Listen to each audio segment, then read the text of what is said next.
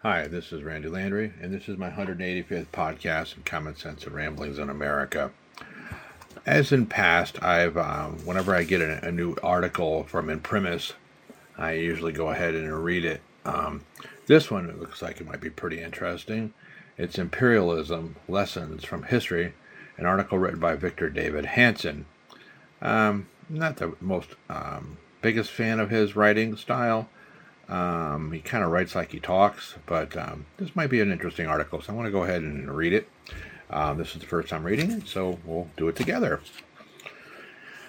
The word imperialism comes from the Latin word imperium. It refers to a nation or a state implanting its rules on other states, treating them as subordinates and in an inferior fashion. Some suggest today that America is behaving imperialistically. We do, after all, have some 600 military bases around the world. So it is worth recalling some historical examples of imperialism to understand what the idea entails. Looking at empires through history, we can identify several things that most of them have in common. One is that their leaders often say or seem to believe that their imperialist policies have little to do with self interest. We can see an example of such denial in Pericles' famous funeral oration, as recorded in the second book of Thucydides' History of the Peloponnesian War. The speech was written in 431 BC at the height of the Athenian Empire. Athens was expropriating tribute from its subject states and had built the Parthenon, the Propylaea, and soon the Erechtheion on the Acropolis. In other words, the Athenians were diverting a good portion of their allies' tribute paid to them which was supposed to be devoted to mutual defense, to enhancing their city. And what does the imperialist leader Pericles have to say of his grand visions? He calls Athens the school of Hellas and proclaims that it will enjoy the admiration of the present and succeeding ages. Athens won't need a poet like Homer to memorialize it, Pericles continues. Why? Because, he says, we have forced every sea and land to be the highway of our daring, and everywhere whether for evil or for good, have left imperishable monuments behind us. In other words, Athens is proud of its mission to uplift the other Greek city states by force. Likewise, with the Roman Republic and Empire, Caesar went into Gaul in 58 BC, and in a nine year period killed perhaps one million Gauls and enslaved another million. And yet, in Caesar's Gallic Wars, and in later Roman literature, we read that Rome brought civilization to Gaul. The elite of Gaul were to wear purple togas, enjoy habeas corpus, and have aqueducts, so it's all for the good. Similarly, with 16th century imperialist Spain, which variously sent a force of 1,500 soldiers into Mexico in 1519 under Hernan Cortez. In two years, they destroyed Tenochtitlan, ancient Mexico City, wiping out probably 200,000 people. And what was the purpose to gain? Land, gold, and riches to help in the fight against Protestantism and Islam in Europe. Not exactly according to Bernal Diaz, who was on the expedition. That was more to convert souls to Christianity and to stamp out sodomy, cannibalism, and human sacrifice. To be sure, the conquest had these effects. But were the death and destruction really all for the sake of the conquered? The White Man's Burden, a long, controversial poem by Rudyard Kipling, published in 1899, was addressed by a citizen of Imperial England to the United States, which was currently fighting what many saw as an imperialist war in the Philippines.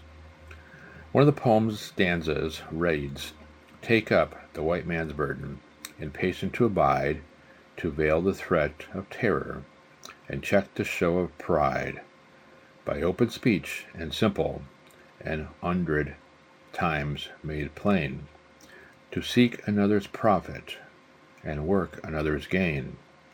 This sense of duty sums up the common imperialist mindset. Imperialism is a burden undertaken reluctantly and for the good of the uncivilized. There is little self serving about it. Another trait empires have common is obviously their dependence for enforcement on some type of superior military power, most often a navy. True, the Spartans controlled a land empire, as did the Soviet Union, but those empires were confined with self imposed limitations. If a state becomes a naval power, as Alfred Thayer Mahan pointed out in his classic works on the influence of sea power on history, then it can move troops around to the rear of an enemy, impose boycotts, or modulate trade and supplies to help allies or hurt recalcitrant colonies. The greatest empires have always been maritime. The Mediterranean, which the Romans referred to as Nostrum, or our sea, has been the seat of empires throughout history because of its geography. It is a convenient sea for imperialists in the middle of three land masses. The British Empire, of course, was entirely a result of British naval superiority. A third characteristic empire share in common, perhaps the most interesting and thought-worthy, is that for all the supposed advantages to be had through imperial rule, a historical case can be made that it is never quite penciled out. The cost of controlled seems to outweigh the benefits, even though human nature being what it is, the imperialists tend to be oblivious to the expenses, perhaps because of the power and grandeur that come with empire. One reason imperial policy seems superficially advantageous in terms of cost and benefit is the seduction of absolute power is implied by the Caledonian Scottish national Calgacus in 85 AD, as recounted in Tacitus' history. Calgacus complains of the Romans in addressing his troops to robbery, slaughter, plunder. They give the lying name of empire, they make it a desert and call it peace. In other words, imperial powers can't conquer a country and bring it into the fold peacefully, they wipe it out as a signal to others. So much for benefits to either the imperialist power or its subjects. One corollary to the unprofitability of empire is that it tends to corrupt the character of the imperial power. The Athenian Empire was based on the idealism of 180 subject city states, being offered the advantages of democracy. City states conquered by Athens were required to become democracies, and what can be wrong with that?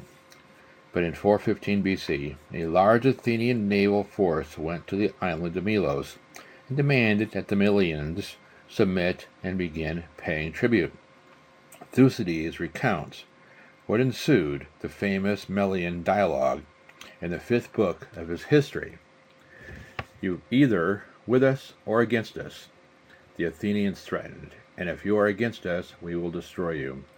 The Melians countered that they should be able to remain free and to maintain neutrality in Athens' war with Sparta. The Athenians rejected the idea of neutrality. The Melians further argued that destroying Melos would result in anti Athenian sentiment in Greece. The Athenians replied that it would be instead result in fear and awe at Athens' power. In the end, the Melians refused to submit. Following a siege, the Athenians massacred the adult men of Melos and enslaved the women and children. As an aside, when I was 18 and I had just beginning my study in the classics, I was astonished when I read in Thucydides that when the Peloponnesian War broke out, most of the Greeks wanted Sparta to win. Was not Athens a democracy and Sparta an oligarchy? Athens was the home of Socrates, Pericles, Aeschylus, Aristophanes, and Sophocles. Sparta was rural and backward with no navy or beautiful temples or walls.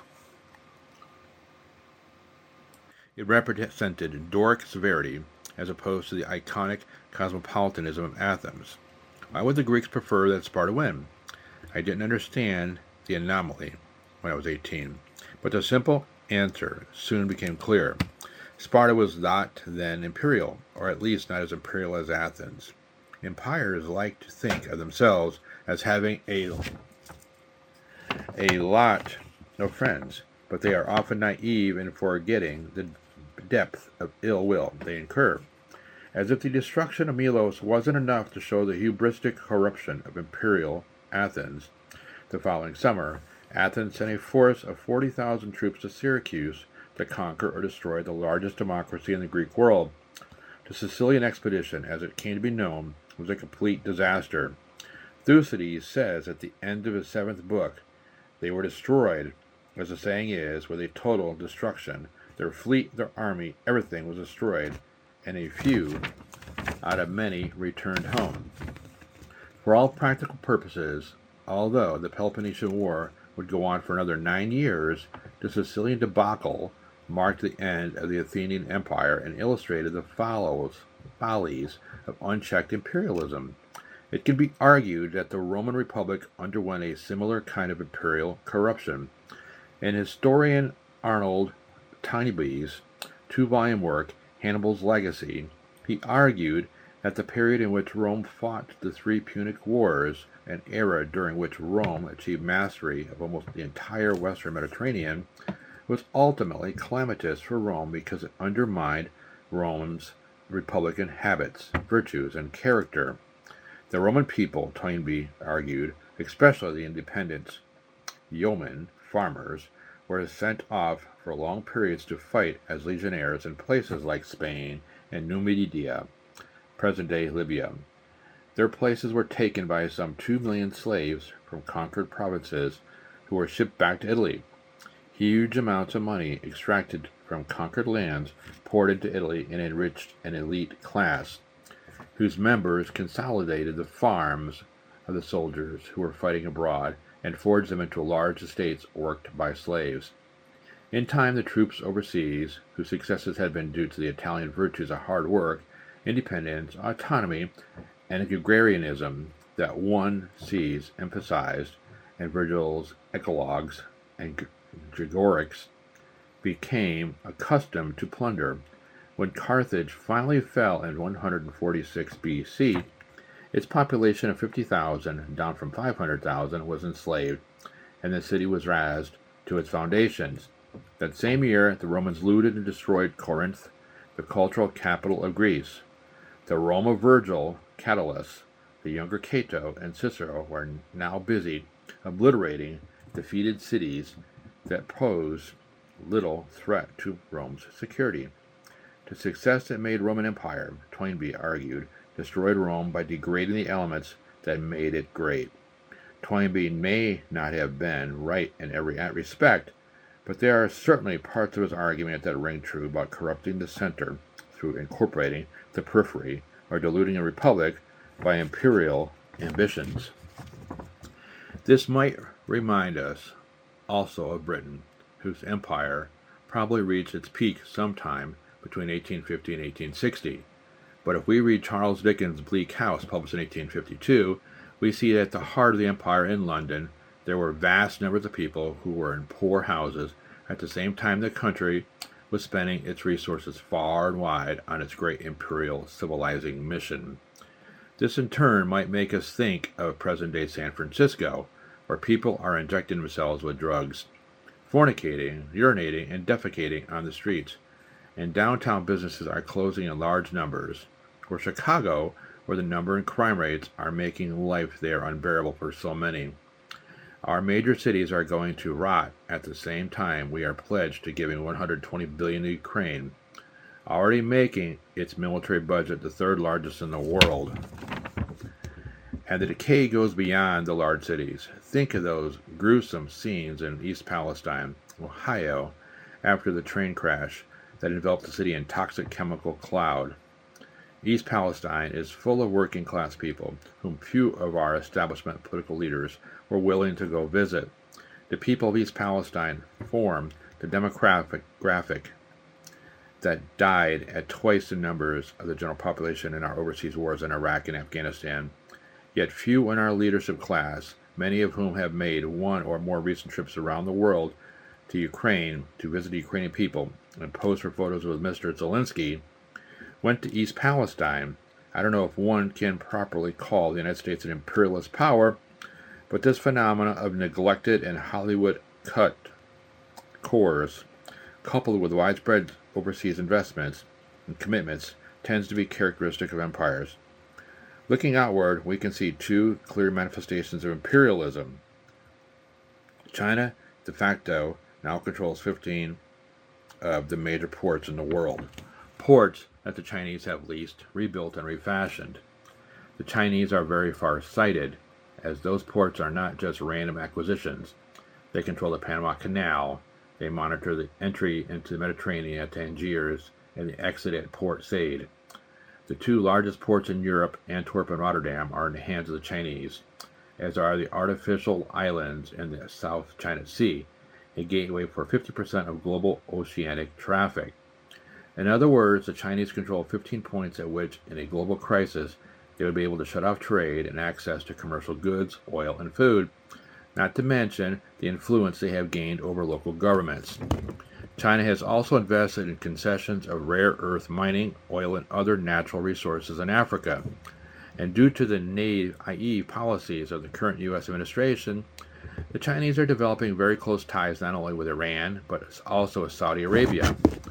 China today is creating something very much like the British Empire, although the Chinese are more like the imperialists of the Ottoman Empire than those of the British, and that they are neither apologetic nor shy about what they are doing.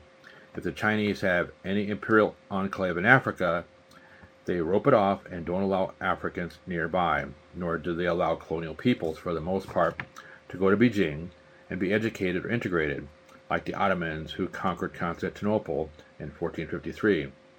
China has a monolithic culture and makes no apologies for its ambition to be a global imperial power. The other imperial power we see on the rise today is more insidious. George Orwell's nightmare dystopia in 1984 was a world which there was no nation states, but rather three powers wielding absolute control over three landmasses into which everyone had been aggregated. Something like this is in the dream of Klaus Schwab of the World Economic Forum and his fellow globalists, many of them Americans who meet annually in Davos. Their vision is of a transnational ruling class consisting of elites drawn mostly from the business, political, media, and academic worlds with the power to issue edicts on climate change, public health, diversity, human rights, and even taxes that override the will of national majorities. If Chinese imperialism follows the tradition of the Ottoman Empire, the globalist vision of Davos imperialism is in the tradition of utopian empires gone astray. I think of Alexander the Great, who fought his first great battle with the Persians in 334 BC at Granicus on the coast of Asia Minor.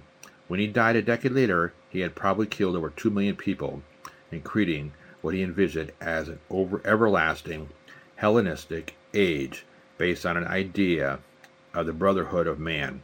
Alexander never thought of himself as a mere killer. He was an idealistic conqueror.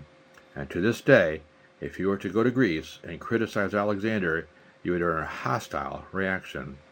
Alexander was an effective propagandist, as in Davos crowd, with their argument that the totalitarian rule they want to oppose is for our benefit and the larger brotherhood of man. Let me close by saying that in 1897, Rudyard Kipling was asked to present a poem at Queen Victoria's Diamond Jubilee, marking her 60th year as a queen. The British Empire, admittedly the most civilizing and humane of any empire in its history, was in full bloom. It had 420 people, million people under its sway and covered 12 million square miles of territory, seven times the area of the Roman Empire. Kipling originally planned to present The White Man's Burden at the event, but he decided instead to present a recessional, a bleak poem that includes a stanza. Far called, our navies melt away. On dune and headlands sinks the fire.